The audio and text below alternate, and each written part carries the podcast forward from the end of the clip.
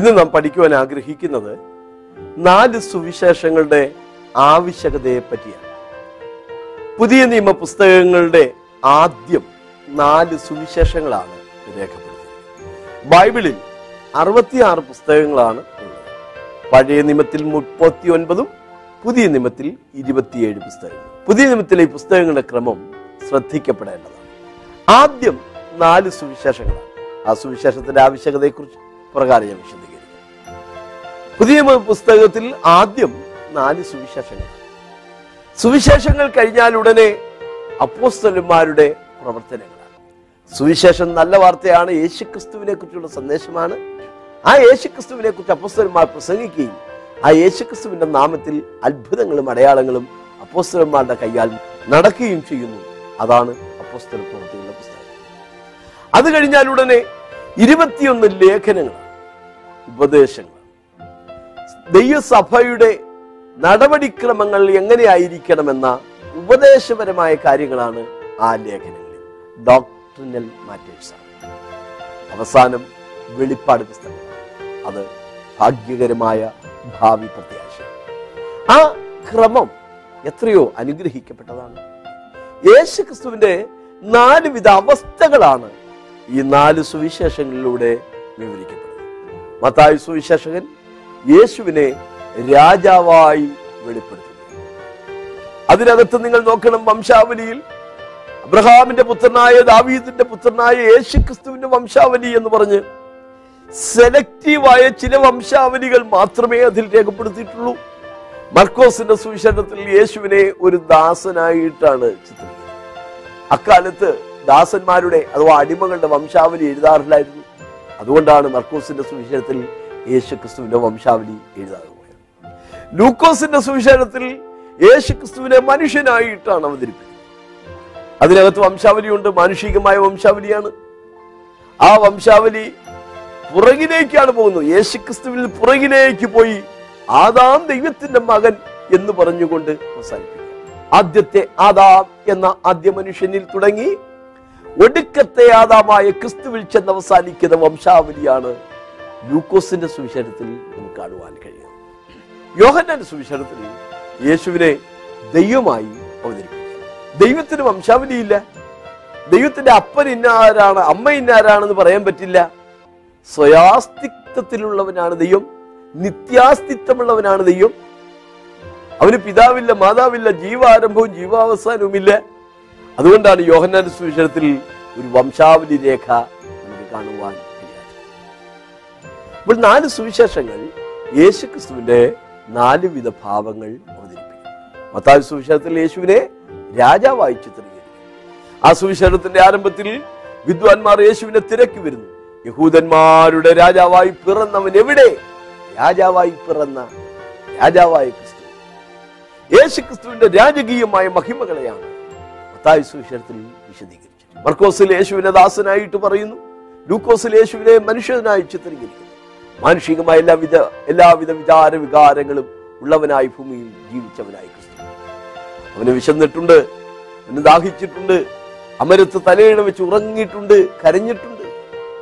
പാപമൊഴികെ സകലത്തിലും നമുക്ക് തുല്യനായി പരീക്ഷിക്കപ്പെട്ടവനായ കർത്താവായ ഭൂമിയിൽ ഇവിടെ ജീവിച്ചവനാണ് നമ്മുടെ കർത്താവായ യേശുക്രിസ്തു.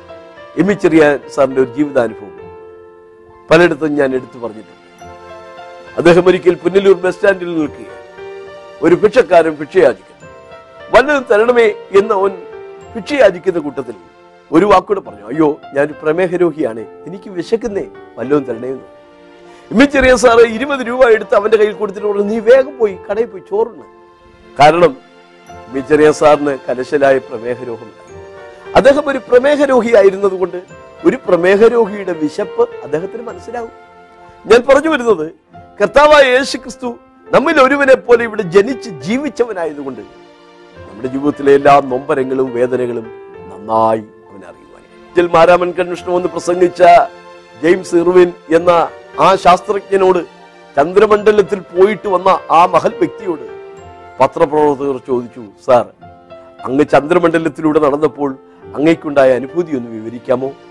അദ്ദേഹം പറഞ്ഞു മനുഷ്യൻ ചന്ദ്രമണ്ഡലത്തിൽ പോയി നടന്നു എന്നുള്ളതിനേക്കാൾ എത്രയോ ശ്രേഷ്ഠകരമായ കാര്യമാണ് ദൈവത്തിന്റെ പുത്രൻ സ്വർഗത്തിൽ നീ ഭൂമിയിൽ വന്ന് നമ്മോടൊപ്പം നടന്നു എന്നുള്ളത്. സഹോദരങ്ങളെ യേശു ക്രിസ്തു അങ്ങേ ലോകത്ത് വസിച്ചവനാണെങ്കിൽ ഇവിടെ വന്ന് നമ്മിൽ ഒരുവനെ പോലെ ജനിച്ച് ജീവിച്ച് മരിച്ചവനാണ്. നാമൊക്കെ അനുഭവിക്കുന്ന എല്ലാ വേദനകളും യാതനകളും നന്നായി അറിയാവുന്നവൻ വേദന ചുമന്നവനാണ് രോഗം ശീലിച്ചവനാണ്. ഒറ്റപ്പെടുത്തലുകൾ സഹിച്ചിട്ടുണ്ട്. കുറ്റപ്പെടുത്തലുകൾ അവൻ അനുഭവിക്കേണ്ടി വന്നിട്ടുണ്ട്. നാമൊക്കെ അനുഭവിക്കുന്ന നൊമ്പരങ്ങൾ യേശുവിനെ നന്നായി അറിയാൻ കഴിയും.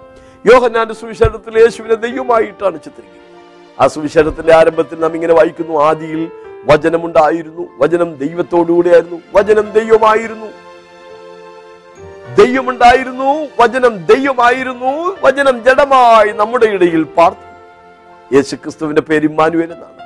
ദൈവം നമ്മോട് കൂടെ എന്നർത്ഥമുള്ള ഇമ്മാനുവേൽ എന്ന് ഈ നാല് സുവിശേഷങ്ങളുടെ ആവശ്യകത എന്ന വിഷയം ബൈബിളിലെ ഒരു മാർമിക രഹസ്യമായി നമുക്ക് കാണുവാൻ കഴിയും. നാല് സുവിശേഷങ്ങളുടെ ആവശ്യകത വ്യക്തമാക്കുന്ന ചില പ്രധാന ചിന്തകൾ ബൈബിളിലെ പഴയ നിയമത്തിൽ ഒരു മാർമിക രഹസ്യം പോലെ ചേർത്തിട്ടുണ്ടായിരുന്നു. പഠിക്കാൻ ആഗ്രഹിക്കുന്ന ശ്രദ്ധിക്കുന്ന സ്നേഹിതർക്ക് വേണ്ടി അത് ഒന്ന് പറയാൻ ഞാൻ ആഗ്രഹിക്കുകയാണ്. ദൈവം തന്റെ ജനത്തിന്റെ നടുവിൽ വസിക്കുവാൻ വേണ്ടി ഒരു ആലയം നിർമ്മിക്കുകയുണ്ടായി. ദൈവം അങ്ങനെയാണ് പറഞ്ഞത്. ഞാൻ അവരുടെ നടുവിൽ വസിപ്പാൻ തക്കവണ്ണം നീ ഒരു വിശുദ്ധ നിവാസം ഉണ്ടാക്കണം. ആ വിശുദ്ധ നിവാസത്തിന് ഏക വാതിൽ മാത്രമേ ഉണ്ടായിരുന്നു. ലക്ഷോപലക്ഷം ജനം ആണ് ആരാധനയ്ക്ക് വരുന്നത്. പക്ഷേ ആരാധനാലയത്തിലേക്ക് ജനത്തിൽ പ്രവേശിക്കാൻ ഏക വാതിൽ മാത്രമേ ഉണ്ടായിരുന്നു. കർത്താവ് പറഞ്ഞു യേശുക്രിസ്തു പറഞ്ഞു ഞാൻ തന്നെ വഴിയും സത്യവും ജീവനുമാണ്. ഞാൻ വാതിലാകുന്നു. എന്നിൽ കൂടെ കടക്കുന്നവൻ അകത്ത് ചെല്ലും. പഴയ നിയമത്തിലെ ഈ സമാഗമന കൂടാരത്തിന്റെ വാതിൽ നിർമ്മിച്ചിരുന്നത് നാലുവിധ നൂലുകൾ കൊണ്ടാണ്. നീലനൂൽ ധൂമ്രനൂൽ ചുവപ്പ് നൂൽ പിരിച്ച പഞ്ഞി പഞ്ഞിനൂൽ എന്നീ നാല് നൂലുകൾ കൊണ്ടാണ് ഈ ആലയത്തിന്റെ വാതിൽ ഉണ്ടാക്കിയത്. ഈ നാല് നൂലുകൾ യേശുക്രിസ്തുവിന്റെ നാലുവിധ ഭാവങ്ങളെ വിവരിക്കുന്നതാണ് ധൂമ്രനൂൽ ധനികന്മാരായ ആളുകൾ ധരിക്കുമായിരുന്ന ധൂമ്രനൂൽ അത് യേശുക്രിസ്തുവിന്റെ രാജ്യത്വത്തിന്റെ പ്രതീകമാണ്. പിരിച്ച പഞ്ഞുന്നു. യേശുക്രിസ്തുവിന്റെ ദാസ്യത്വത്തിന്റെ നിഴലാണ്. ചുവപ്പ് നൂൽ യേശുവിന്റെ മനുഷ്യത്വത്തെ. ബൈബിളിലെ പഴയ നിയമങ്ങളൊക്കെ നമ്മൾ വായിച്ചു വരുമ്പോൾ ഒരു ചുവപ്പ് നൂൽ നമുക്ക് അവിടെയൊക്കെ കാണാൻ കഴിയും. രാഹാബ് എന്ന ആ സ്ത്രീക്ക് രക്ഷപ്പെടുവാൻ വേണ്ടി അവളുടെ കൂടാരവാദിക്കൽ ഒരു ചുവപ്പ് നൂൽ കിട്ടിയതുപോലെ. ഒരു ചുവപ്പ് നൂലിലൂടെയുള്ള വീണ്ടെടുപ്പിന്റെ ചിത്രം ബൈബിളിലെ പഴയ നിയമത്തിലൂടെ നമുക്ക് പഠിക്കുവാൻ കഴിയും. നീലനൂൽ ആകാശത്തിന്റെ ആ നിറം പോലെയുള്ള നീലനൂൽ അത്യുന്നത ദൈവപുത്രനായ ക്രിസ്തുവിന്റെ ദൈവികതയാണ് വിളിച്ചത്. ധൂമ്രനൂൽ യേശുക്രിസ്തുവിന്റെ രാജ്യത്വത്തെ വെളിപ്പെടുത്തുന്നു. മത്തായി സുവിശേഷം. പിരിച്ച പഞ്ഞുനൂൽ യേശുക്രിസ്തുവിന്റെ ദാസത്വത്തെ വെളിപ്പെടുത്തുന്നു മാർക്കോസിന്റെ സുവിശേഷം. ചുവപ്പ് നൂൽ യേശുവിന്റെ മനുഷ്യത്വത്തെ വിവരിക്കുന്നു ലൂക്കോസിന്റെ സുവിശേഷം. നീലനൂൽ ആകാശത്തിന്റെ ആ നീലക്ക നിറം പോലെ. അത് യേശുവിന്റെ അത്യുന്നമായ ദൈവത്വത്തെ വിശദീകരിക്കുന്നു യോഹനാന്റെ സുവിശേഷം. ചുരുക്കത്തിൽ സമാഗമന കൂടാരത്തിന്റെ വാതിലിന്റെ നാല് നൂലുകൾ യേശുക്രിസ്തുവിന്റെ നാലുവിധ അവസ്ഥകളെ വെളിവാക്കുകയാണ്. യഹസ്കേൽ പ്രവാചകന്റെ പുസ്തകത്തിലേക്ക് വരുമ്പോൾ ഒന്നാം അധികം പത്താം വാക്യം പത്താം അധികം പതിനാലാം വാക്യം. നാല് മുഖമുള്ള ഒരു കെറൂബിനെ നാം അവിടെ കാണും. ദൈവസിംഹാസനത്തെ താങ്ങി നിർത്തുന്ന നാല് കെറൂബുകൾ ഈ കെറൂബുകളുടെ മുഖങ്ങൾ കർത്താവായ യേശുക്രിസ്തുവിന്റെ നാലുവിധ അവസ്ഥകളെയാണ് വിശദീകരിക്കുന്നത്. കെറൂബിന്റെ ഒന്നാമത്തെ മുഖം സിംഹമുഖമാണ്. മൃഗങ്ങളുടെ രാജാവാണ് സിംഹം. മത്തായ സുവിശേഷത്തിൽ രാജാതി രാജാവായ ജനനവേളയിൽ പോലും വിദ്വാൻമാർ പോലും തിരക്കി വന്ന യഹൂദന്മാരുടെ രാജാവ് എവിടെയെന്ന് ചോദിക്കുന്ന രാജാവിനെയാണ് നാം ആ സുവിശേഷത്തിൽ ദർശിക്കുന്നത്. കരൂബിന്റെ രണ്ടാമത്തെ മുഖം കാളയുടെ മുഖമാണ്. യജമാനു വേണ്ടി മുഖം പേറിക്കൊണ്ട് പാടത്ത് പണിയെടുക്കുന്ന കാള. സ്വന്തം ഇഷ്ടങ്ങൾക്കനുസരിച്ചല്ല യജമാനു വേണ്ടി പൂർണമായി സേവനം ചെയ്യുന്ന കാള. യേശു ക്രിസ്തുവിനെ ഒരു ദാസനായി അടിമയായി മർക്കോസിന്റെ സുവിശേഷത്തിൽ നമ്മൾ കാണുന്നു. ശുശ്രൂഷ ചെയ്യിപ്പാനല്ല ശുശ്രൂഷിപ്പാനും അനേകർക്ക് വേണ്ടി എന്റെ ജീവനെ മറുവിലയായി കൊടുപ്പാനും അത്ര വന്നിരിക്കുന്നു എന്ന് പറയുന്ന കഥാവായ യേശുവിനെ നാം അവിടെ കാണുകയാണ്. കറൂബിന്റെ മൂന്നാമത്തെ മുഖം മനുഷ്യന്റെ മുഖമാണ്. ലൂക്കോസ് യേശുവിനെ ഒരു മനുഷ്യനായിട്ടാണല്ലോ. മാനുഷികമായ എല്ലാവിധ വിചാര വികാരങ്ങളും പാപമൊഴിക സകലത്തിനും നമുക്ക് തുല്യനായി പരീക്ഷിക്കപ്പെട്ട കഥാവായ യേശുവിനെ നാം അതിൽ കാണുക കെരൂബിന്റെ നാലാമത്തെ മുഖം ഒരു കഴുകന്റെ മുഖമാണ്. ഏറ്റവും ഉയരത്തിൽ പറക്കുന്ന ജീവിയാണ് കഴുകൻ എന്ന്. ഏറ്റവും അത്യുന്നതനായ രാജാതിരാജാവും കർത്താതി കർത്താവുമായ യേശു ക്രിസ്തുവിനെയാണ് ആ കെരൂബ് മുഖം കാണിക്കുന്നത്. യോഹനാല സുവിശേഷത്തിൽ യേശുവിനെ ദൈവമായിട്ടാണല്ലോ ഇനി ഈ കരൂപുകളുടെ മുഖങ്ങൾ എവിടെ നിന്ന് നോക്കുന്നു അത് നമുക്ക് ഒന്നാമതായി കാണും. തെക്ക് നിന്ന് നോക്കിയാൽ ഒരുപക്ഷെ മനുഷ്യന്റെ മുഖമായിരിക്കും. വടക്ക് നിന്ന് നോക്കുമ്പോൾ ഒരുപക്ഷെ കാണുന്നത് കാളയുടെ മുഖമായിരിക്കും. എന്നാൽ ഇതിന്റെ ശരിയായ ക്രമം വെളിപ്പാട് പുസ്തകത്തിലാണ് നമ്മൾ വായിക്കുന്നത്. യഹോവയുടെ പുസ്തകത്തിൽ അന്വേഷിച്ചു വായിച്ചു നോക്കുവിന് ഒന്നിനും ഇണയില്ലാതിരിക്കില്ലേ? ആ ക്രമം വെളിപ്പാട് പുസ്തകത്തിൽ നമ്മൾ വായിക്കും. വെളിപ്പാട് പുസ്തകം നാലാമതേ ആറാം വാക്യം. നാല് മുഖങ്ങളോടുകൂടിയ ഒരു കരൂപിനെ അവിടെയും നമുക്ക് കാണുന്നു. ഒന്നാം ജീവിക്ക് സിംഹമുഖം. രണ്ടാം ജീവിക്ക് കാളയുടെ മുഖം. മൂന്നാമത്തെ ജീവിക്ക് മനുഷ്യമുഖം. നാലാമത്തെ ജീവിക്ക് കഴുകുമുഖം ദൈവസിംഹാസനത്തെ താങ്ങി നിർത്തുന്ന കെറൂബുകളുടെ മുഖങ്ങൾ കർത്താവായ യേശു ക്രിസ്തുവിന്റെ നാലുവിധ അവസ്ഥകളെയാണ് വെളിപ്പെടുത്തിയത്. യഹൂദന്മാരുടെ കൊടിയടയാളങ്ങൾ ആയിരുന്നു. സമാഗമന കൂടാരമെന്ന ആദ്യത്തെ ആലയത്തിന്റെ നാല് ഭാഗങ്ങളിലാണ് ഇസ്രായേൽ മക്കൾ കൂടാരമടിച്ച് പാർത്തത് മൂന്ന് ഗോത്രങ്ങൾ ചേർന്ന് തെക്ക് മൂന്ന് ഗോത്രങ്ങൾ ചേർന്ന് വടക്ക് മൂന്ന് ഗോത്രങ്ങൾ ചേർന്ന് പടിഞ്ഞാറ് മൂന്ന് ഗോത്രങ്ങൾ ചേർന്ന് കിഴക്ക്. എന്നിട്ട് ദൈവം അവരോട് പറഞ്ഞു ഈ ഓരോ വിഭാഗക്കാരും മൂന്ന് ഗോത്രങ്ങൾ ചേരുന്ന ഓരോ വിഭാഗക്കാരും അവരുടെ നടുവിൽ ഒരു കൊടിമരം നാട്ടണം. ആ കൊടിമരത്തിൽ ഒരു ജീവിയുടെ പടം വരച്ചു സംഖ്യാപുസ്തകം രണ്ടാം അധ്യായത്തിലാണ് ഈ കൊടികളെ കുറിച്ചുള്ള വിവരണം നാം സവിസ്തരമായി വായിക്കുന്നത്. വചനം പഠിക്കാൻ താല്പര്യമുള്ളവർക്ക് ആ വേദാധ്യായം തുറന്നു നോക്കി പഠിക്കാവുന്നതാണ്. മൂന്ന് ഗോത്രങ്ങൾ ചേരുന്ന ഒരു കുട്ടനോട് നെയ്യും പറഞ്ഞു നിങ്ങളുടെ നടുവിലെ കൊടിയിൽ സിംഹത്തിന്റെ പടം വരയ്ക്കണം. അടുത്ത ഗ്രൂപ്പുകാരോട് നെയ്യും പറഞ്ഞു നിങ്ങളുടെ നടുവിലെ കൊടിയിൽ കാളയുടെ മുഖം വരയ്ക്കണം. അടുത്ത ഗ്രൂപ്പുകാരോട് നെയ്യും പറഞ്ഞു നിങ്ങളുടെ നടുവിലെ കൊടിയിൽ ഒരു മനുഷ്യന്റെ മുഖം വരയ്ക്കണം. നാലാമത്തെ വിഭാഗക്കാരോട് നീയും പറയുകയാണ് നിങ്ങളുടെ നടുവിലെ കൊടിയിൽ ഒരു കഴുകന്റെ മുഖം. ഒരു വിഗ്രഹവും ഉണ്ടാക്കരുതെന്ന് പറഞ്ഞ അതേ ദൈവം തന്നെയാണ് ഈ കൊടികളിൽ ഈ രൂപങ്ങൾ ഉല്ലേഖനം ചെയ്യാൻ പറഞ്ഞത്. സ്തോത്രം. ദൈവം ഒരു സാധന പാഠം അവിടെ പഠിപ്പിക്കുകയായിരുന്നു എന്ന കാര്യം നമുക്ക് ഒരു ഉദാഹരണത്തിലൂടെ വിവരിക്കാം. വേശ്യാവൃത്തി ദൈവസന്നിധിയിൽ പാപമാണ്.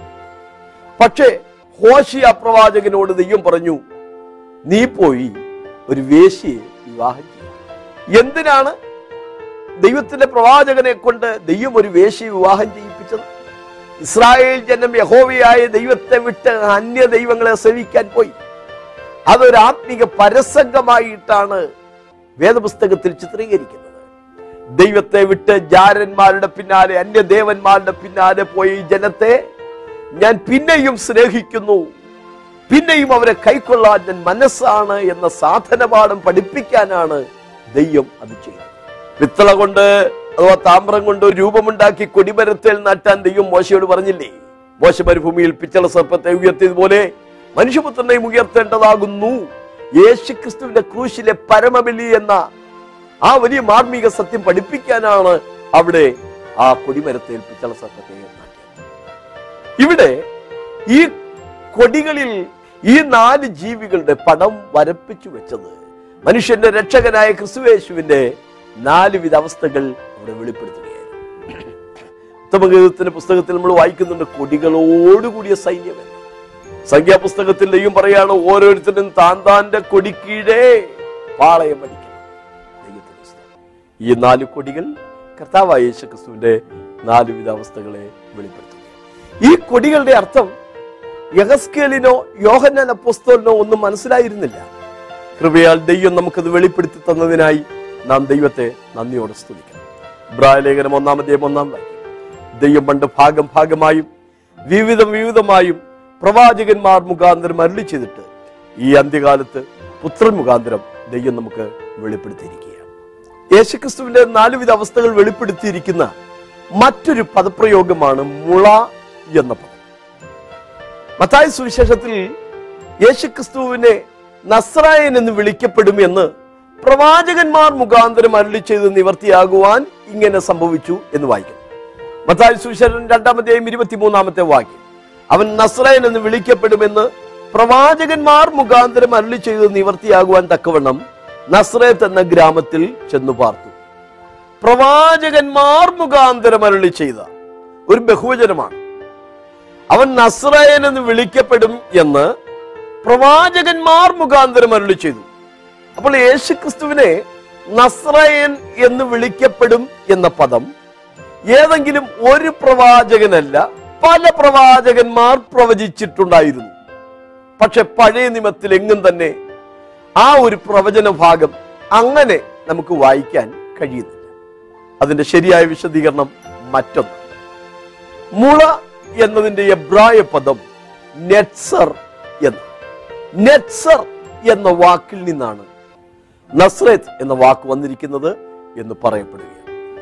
അപ്പോൾ നെറ്റ്സർ അഥവാ മുള എന്ന പദത്തിൽ പഴയ നിയമത്തിൽ പലയിടങ്ങളിൽ യേശുക്രിസ്തുവിനെ കുറിച്ചുള്ള പരാമർശനങ്ങൾ പ്രവാചക പുസ്തകങ്ങളിൽ നമുക്ക് കാണുവാൻ കഴിയും. ചിലത് ശ്രദ്ധിക്കുക. ഇരുമയപ്രവനം ഇരുപത്തിമൂന്നാം അധ്യായം അഞ്ചാം വാക്യം. യഹോവയുടെ അരുളപ്പാട്. ഞാൻ ദാവീദിന് നീതിയുള്ള മുളയായവനെ ഉത്ഭവിപ്പിക്കുന്ന കാലം വരും. ഞാൻ ദാവീദിന് മുളയായവനെ ഉത്ഭവിപ്പിക്കുന്ന കാലം വരും. എർമിയ പ്രവാചകന്റെ പുസ്തകത്തിൽ യേശു ക്രിസ്തുവിനെ രാജ്യത്വം സംബന്ധിച്ച് ദാവീദിന്റെ പുത്രൻ എന്നാണ് വിളിച്ചിരിക്കുന്നത്. ദാവീദ് രാജാവിന്റെ സിംഹാസനത്തിൽ ഇരുന്നരുളാൻ പോകുന്ന രാജകീയ ഗുണഗണങ്ങൾ ഒത്തിണങ്ങിയ ബഹുമതികളോടുകൂടിയ കർത്താവായ യേശു ക്രിസ്തുവിനെയാണ് മത്തായു സുവിശേഷത്തിൽ നമുക്ക് കാണുവാൻ കഴിയും അബ്രഹാമിന്റെ പുത്രനായ ദാവീദിന്റെ പുത്രനായ യേശു ക്രിസ്തുവിന്റെ വംശാവലി എന്നാണല്ലോ മത്തായു സുവിശേഷത്തിന്റെ ആദ്യത്തെ വാക്യം. സെക്രേപ്രവിന്റെ മൂന്നാമത്തെയും എട്ടാം വാക്യത്തിൽ യേശുവിനെ ദാസനായ മുള എന്ന് രേഖപ്പെടുത്തി. സെക്രേപ്രവിന്റെ മൂന്നാമത്തെയും എട്ടാം വാക്യം. മഹാപുരോഹിതനായ യോശുവേ നീയും നിന്റെ മുമ്പിൽ ഇരിക്കുന്ന നിന്റെ കൂട്ടുകാരും കേട്ടുകൊള്ളുവീൻ. അവർ അത്ഭുത ലക്ഷണ പുരുഷന്മാരല്ലോ. ഞാൻ എന്റെ ദാസനായ മുള എന്നവനെ വരുത്തും. ഞാൻ എന്റെ ദാസനായ മുള എന്നവനെ വരുത്തും. ഒരു പ്രവചനമാണ്. യേശുക്രിസ്തുവിനെ മർക്കോസിന്റെ സുവിശേഷത്തിൽ ഒരു ദാസനായിട്ടാണ് ചിത്രീകരിച്ചിരിക്കുന്നത്. സ്തോത്രം. ദാസനെ പോലെ സേവ ചെയ്യുന്ന കർത്താവായ ക്രിസ്തു ക്രിസ്തുവിനെ കുറിച്ച് നാം പഠിക്കുമ്പോൾ എത്ര അനുഗ്രഹീതമായ വിവരണങ്ങളാണ് തിരുവഴുത്തിലെ പഴയ നിമത്തിൽ മാർമികമായി ദൈവം രേഖപ്പെടുത്തിയിരിക്കുന്നത്. ദൈവത്തിന് സ്തോത്രം. യഹോയുടെ പുസ്തകത്തിൽ അന്വേഷിച്ച് വായിച്ചു നോക്കുവിൻ. ഒന്നിനും ഇണയില്ലാതിരിക്കില്ല എന്നാണല്ലോ ദൈവത്തിന്റെ വചനം. ദൈവത്തിന് മഹത്വം. യഹൂദ ജനത്തിന്റെ പാപം ഒറ്റ ദിവസം കൊണ്ട് പരിഹരിക്കപ്പെടുന്ന ഒരു ദിവസം ഭാവിയിൽ വരാൻ സെക്രബരം ആറാം അധ്യായം പന്ത്രണ്ടാം വാക്യത്തിലേക്ക് വരുമ്പോൾ മുള എന്ന പുരുഷൻ എന്ന് വായിക്കുകയാണ്. ആറിന്റെ പന്ത്രണ്ട്. സൈന്യങ്ങളുടെ യഹോവ ഇപ്രകാരം അള്ളി ചെയ്യുന്നു മുള എന്ന് പേരുള്ള ഒരു പുരുഷൻ ഉണ്ടല്ലോ അവൻ തന്റെ നിലയിൽ നിന്ന് മുളച്ചു വന്ന് യഹോവയുടെ മന്ദിരം പണിയും. അവൻ തന്നെ യഹോവയുടെ മന്ദിരം പണിയും. മുള എന്ന പുരുഷൻ. അവൻ വന്ന് യഹോവയുടെ മന്ദിരം പണിയും ഒരു മനുഷ്യനെ കുറിച്ചാണ്. യേശു ക്രിസ്തുവിനെ ലൂക്കോസിന്റെ സുവിശേഷത്തിൽ മനുഷ്യനായി ചിത്രീകരിക്കുക. ആ കർത്താവായ യേശു ക്രിസ്തു യഹോയുടെ മന്ദിരം പണിതുവോ? കർത്താവ് എന്താ പറഞ്ഞത്? നിങ്ങൾ ഈ മന്ദിരം പൊളിപ്പീൻ മൂന്ന് ദിവസം കൊണ്ട് ഞാൻ ഇതിനെ പണിയും എന്ന് കർത്താവ് യഹൂദന്മാരോട് പറഞ്ഞില്ലേ? ദൈവസഭ എന്ന ആ മന്ദിരത്തെ കുറിച്ചും കർത്താവ് പറഞ്ഞല്ലോ ഞാൻ എന്റെ സഭയെ പണിയും പാതാള ഗോപുരങ്ങൾ അതിനെ ജയിക്കില്ല. വിഷയപ്രവചനം നാലാമതേ രണ്ടാം വാക്യത്തിലേക്ക് വരുമ്പോൾ യഹോവയുടെ മുള എന്ന് രേഖപ്പെടുന്നു നാലിന്റെ രണ്ട്. അന്നാളിൽ യഹോവയുടെ മുള ഭംഗിയും മഹത്വവും ഉള്ളതും ഭൂമിയുടെ ഫലം ഇസ്രായേലിലെ രക്ഷിത ഗണത്തിന് മഹിമയും അഴകും ഉള്ളത് ആയി യഹോവയുടെ മുള. യോഹന്നാന്റെ സുവിശേഷത്തിൽ യേശുവിനെ ദൈവമായിട്ടാണ് ചിത്രീകരിക്കുന്നത്.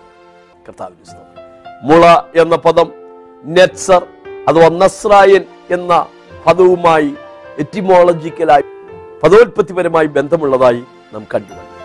മുള എന്ന പദം പഴയ നിയമത്തിൽ നാലിടത്ത് രേഖപ്പെടുത്തിയിരിക്കുന്നു. നസ്രായൻ എന്ന് വിളിക്കപ്പെടുമെന്ന് പ്രവാചകന്മാർ മുഖാന്തരം അരുളി ചെയ്തു.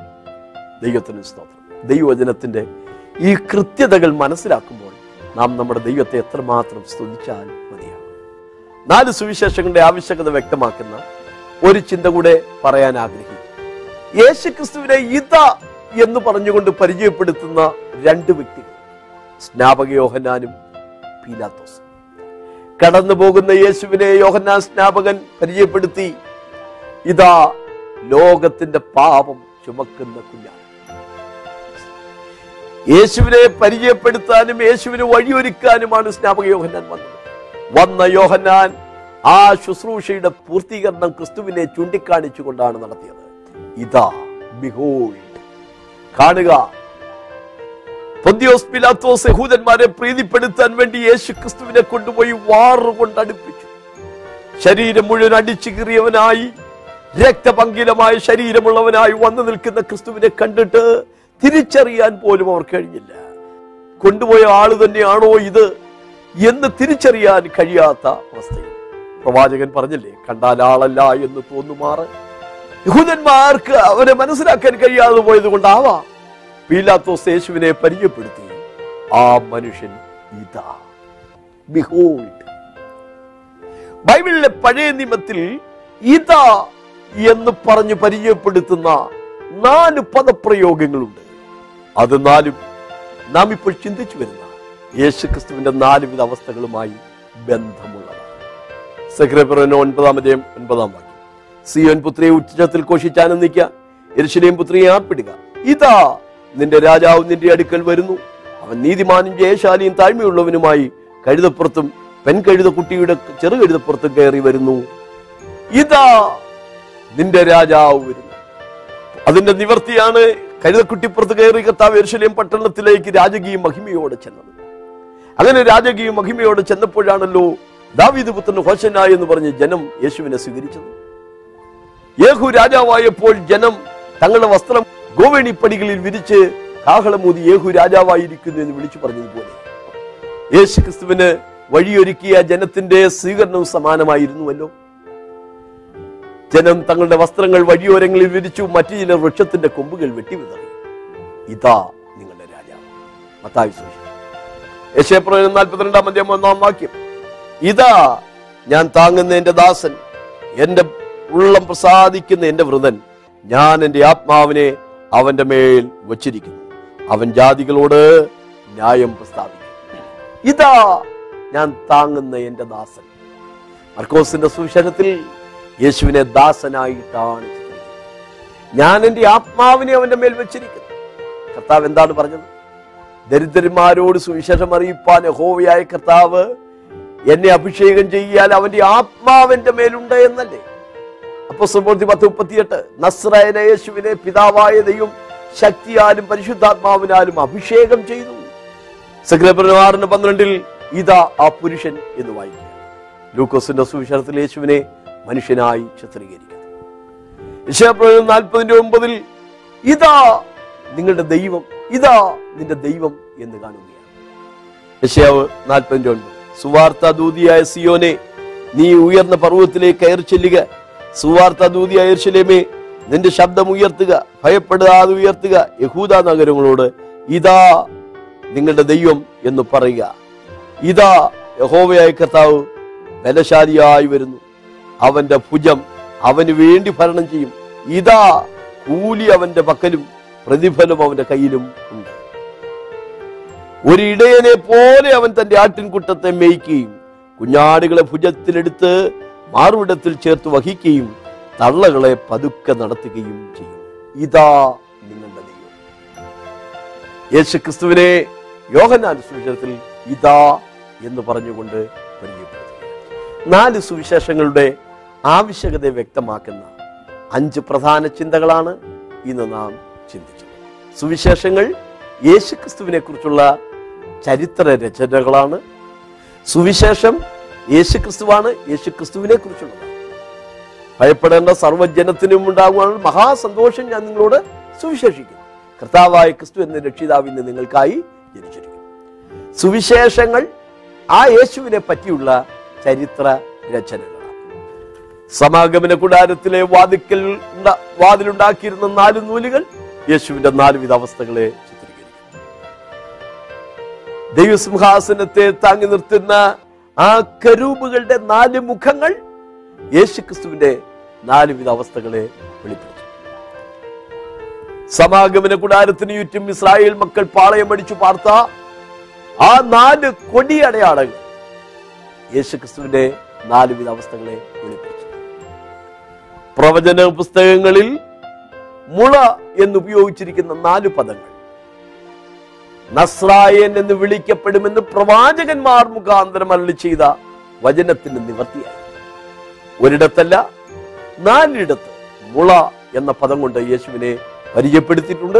അത് നാലും യേശുവിന്റെ നാലുവിധ അവസ്ഥകളെ വെളിപ്പെടുത്തി. ഇത എന്ന പേരിൽ പഴയ നിയമത്തിൽ ഉപയോഗിച്ചിരിക്കുന്ന നാല് വാക്കുകൾ യേശു ക്രിസ്തുവിന്റെ നാലുവിധ അവസ്ഥകളെ വെളിവാക്കുകയാണ്. നാം ഒരു കാര്യം മനസ്സിലാക്കണം. യേശു ക്രിസ്തു സാധാരണക്കാരനല്ല രാജാതി രാജാവും കർത്താതി കർത്താവും ഈ യേശു ക്രിസ്തുവിന്റെ സന്നിധിയിൽ നീ വരുമെങ്കിൽ തീർച്ചയായും കർത്താവ് നിന്നെ അനുഗ്രഹിക്കും. സുവിശേഷം പുരാതനത്വമുള്ളതാണ് സുവിശേഷം ആശ്വാസം തരുന്നതാണ് സുവിശേഷം വിടുതലുകൾ നൽകി തരുന്നതാണ് അതുകൊണ്ട് യേശു ക്രിസ്തുവിനെ കുറിച്ചുള്ള പ്രഘോഷിക്കുന്ന സുവിശേഷങ്ങൾ കേൾക്കുവാൻ നിങ്ങളുടെ ഹൃദയങ്ങൾ സമർപ്പിക്കപ്പെടട്ടെ. നിങ്ങളുടെ മനസ്സുകൾ അതിനായി സമർപ്പിക്കപ്പെടട്ടെ. ദൈവം നിങ്ങളെ അനുഗ്രഹിക്കട്ടെ. നെടുമ്പാശ്ശേരി കൊച്ചിൻ ഇന്റർനാഷണൽ എയർപോർട്ടിൽ നിങ്ങൾ വരുമ്പോൾ വളരെ അനുഗ്രഹിക്കപ്പെട്ട ഒരു ആത്മീയ ആരാധന അവിടെയുണ്ട്. കുട്ടികൾക്ക് വേണ്ടിയുള്ള വചന പഠനം യുവജനങ്ങൾക്ക് വേണ്ടിയുള്ള ആത്മീയ മീറ്റിങ്ങുകൾ സഹോദരിമാർക്ക് വേണ്ടിയുള്ള ആത്മീയ സമ്മേളനങ്ങൾ ഉപവാസ പ്രാർത്ഥനകൾ മധ്യസ്ഥ പ്രാർത്ഥനകൾ കൗൺസിലിങ്ങുകൾ ഞായറാഴ്ച വിശുദ്ധ സഭായോഗം. ഇങ്ങനെ അനുഗ്രഹിക്കപ്പെട്ട ആത്മീയ ആരാധനയിൽ വന്ന് സംബന്ധിക്കുവാൻ കർത്താവിന്റെ നാമത്തിൽ ഞങ്ങൾ നിങ്ങളെ ക്ഷണിക്കുന്നു. ദൈവം നമ്മെ അനുഗ്രഹിക്കട്ടെ. കർത്താവിന്റെ മഹാകൃപയാൽ പതിനെട്ടോളം പുസ്തകങ്ങൾ എഴുതുവാൻ ദൈവം എന്നെ സഹായിച്ചു. പല പതിപ്പുകൾ ഇറക്കി ചിലതിന്റെ കോപ്പികൾ ഉണ്ട്.